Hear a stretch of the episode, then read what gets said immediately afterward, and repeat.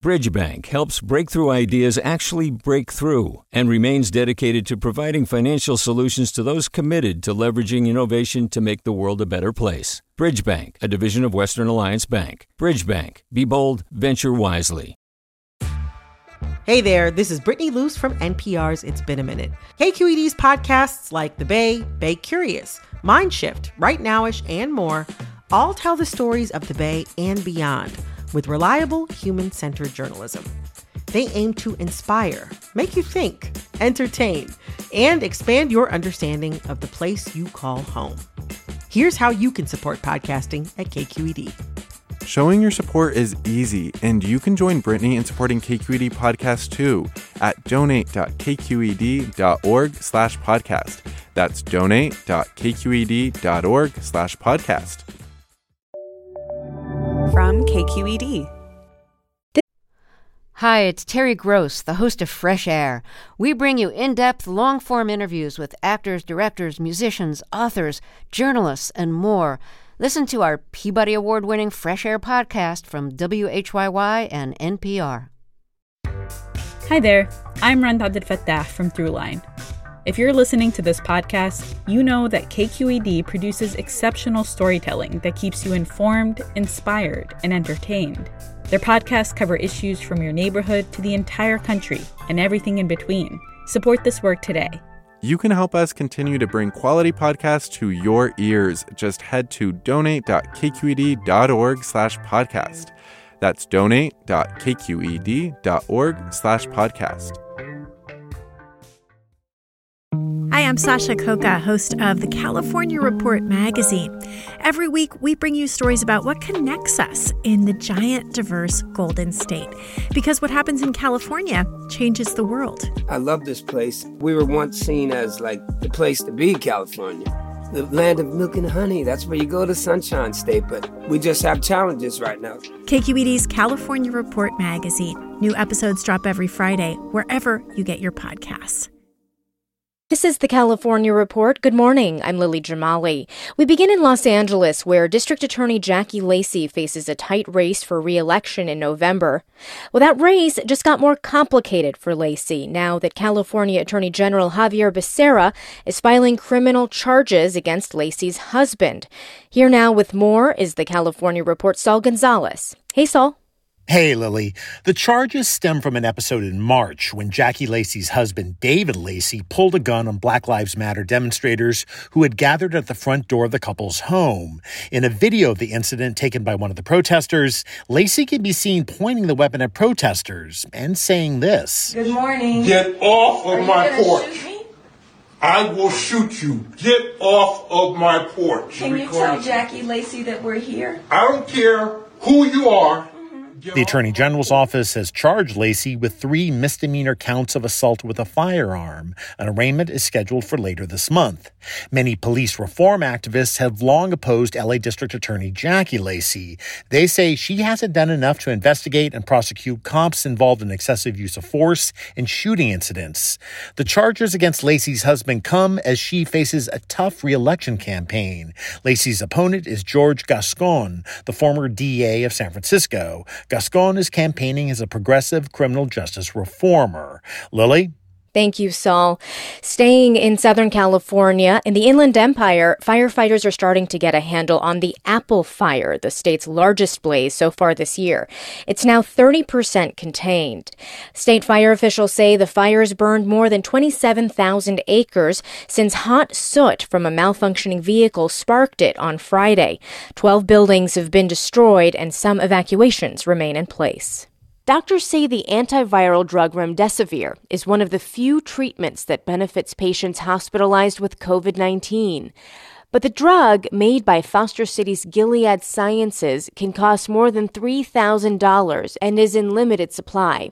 That prompted California Attorney General Xavier Becerra to send a letter yesterday to federal health officials urging them to allow other companies to manufacture and distribute the drug. KQED's Peter Arcuni has more. Gilead says it plans to make 2 million courses of remdesivir treatment by the end of 2020.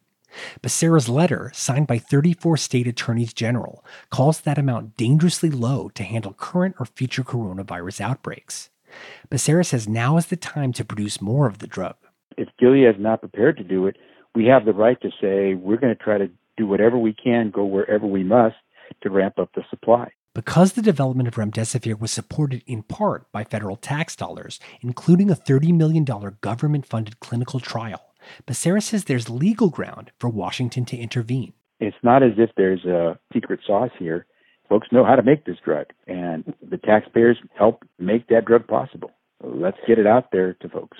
Under the Bayh-Dole Act, the letter says, the federal government could make Gilead license its remdesivir patent to third party manufacturers. A spokesperson for the U.S. Department of Health and Human Services said in an email that because remdesivir wasn't as a whole funded by the federal government, it doesn't believe the Bayh-Dole Act applies.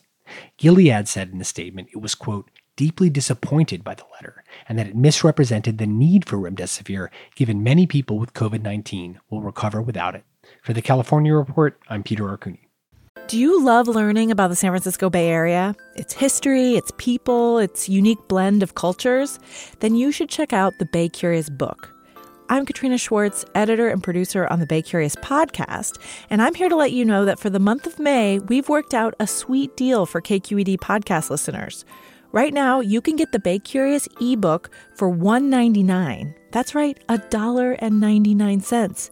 Just search for Bay Curious wherever you get your ebooks or find a link in our show notes. This offer does expire at the end of the month, though, so you'll want to act on it fast. Happy reading!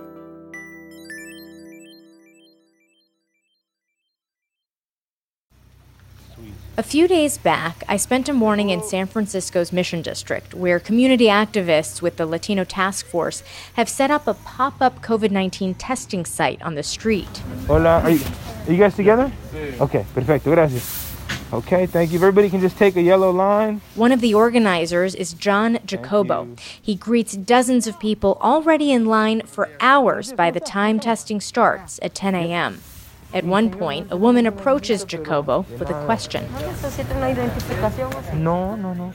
She wants to know what kind of personal information she has to share to get a test. Just her name and her number, Jacobo tells her. Early in the pandemic, we thought the coronavirus was the great equalizer. All of us were vulnerable. But we now know your odds depend a lot on things like where you live and how much money you make. Jacobo told me that kind of data has helped them bring testing to their neighborhood, which is among the hardest hit in the city. The acronym DPH, by the way, stands for the Department of Public Health. It eliminates the invisible cloak that exists over the reality or the pain that is happening. A good example of that is we partnered with UCSF to do a study back in April. And I just understood that like data and numbers is power. They're undeniable, they're undisputable. And when we did this study, it's just clear to me that if we can prove what we know to be true anecdotally in numbers on paper, the structures will not be able to hide from it anymore. What is it that you know anecdotally? So, at the time before testing, we were also pushing for demographics to be released because we were hearing that 70 to 80 percent of the people that were sick in General Hospital, it's the local hospital here in the city, were Latino, and that a majority of them were from the Mission District. Mm-hmm. So we knew that. And a lot of us knew people that were getting sick that had the same telltale signs of like losing a sense of smell, losing a sense of taste. And we know it's happening, but we can't prove it because we don't have numbers. When we did the study, for now I can tell you that of that study, 95% of the people that tested positive were Latino. There was not a single Caucasian person that tested positive. Not one Not Caucasian person. One Caucasian person tested positive. This has been true the last two weeks of our testing here as well. For that particular study, I can also tell you that 90% of the respondents had to go to work because they didn't have the privilege to shelter in place. I can tell you that 88% of them make under $55,000 a year. Those numbers tell me and arm us with the ability to say it is low income Latinos who are being disproportionately hurt by this virus. Mm-hmm. And we need the resources to help stem that. And out of that study, you see what you have in front of you today. Because we had that info, DPH had no choice but to partner with us. I'm sure eventually they would have wanted to, but it puts the pressure on those in power to move towards where the relevant information is that doesn't look good Like the sad truth is that that is that is how a lot of this works, and it's so unfortunate. Um, It almost sounds like you're saying that uh, you use the term armed with that information. Like you were not getting the resources you needed until you could prove that this is real. That, what is it, Latinos are 15% of the population in this city, but they're half of all the positive COVID tests.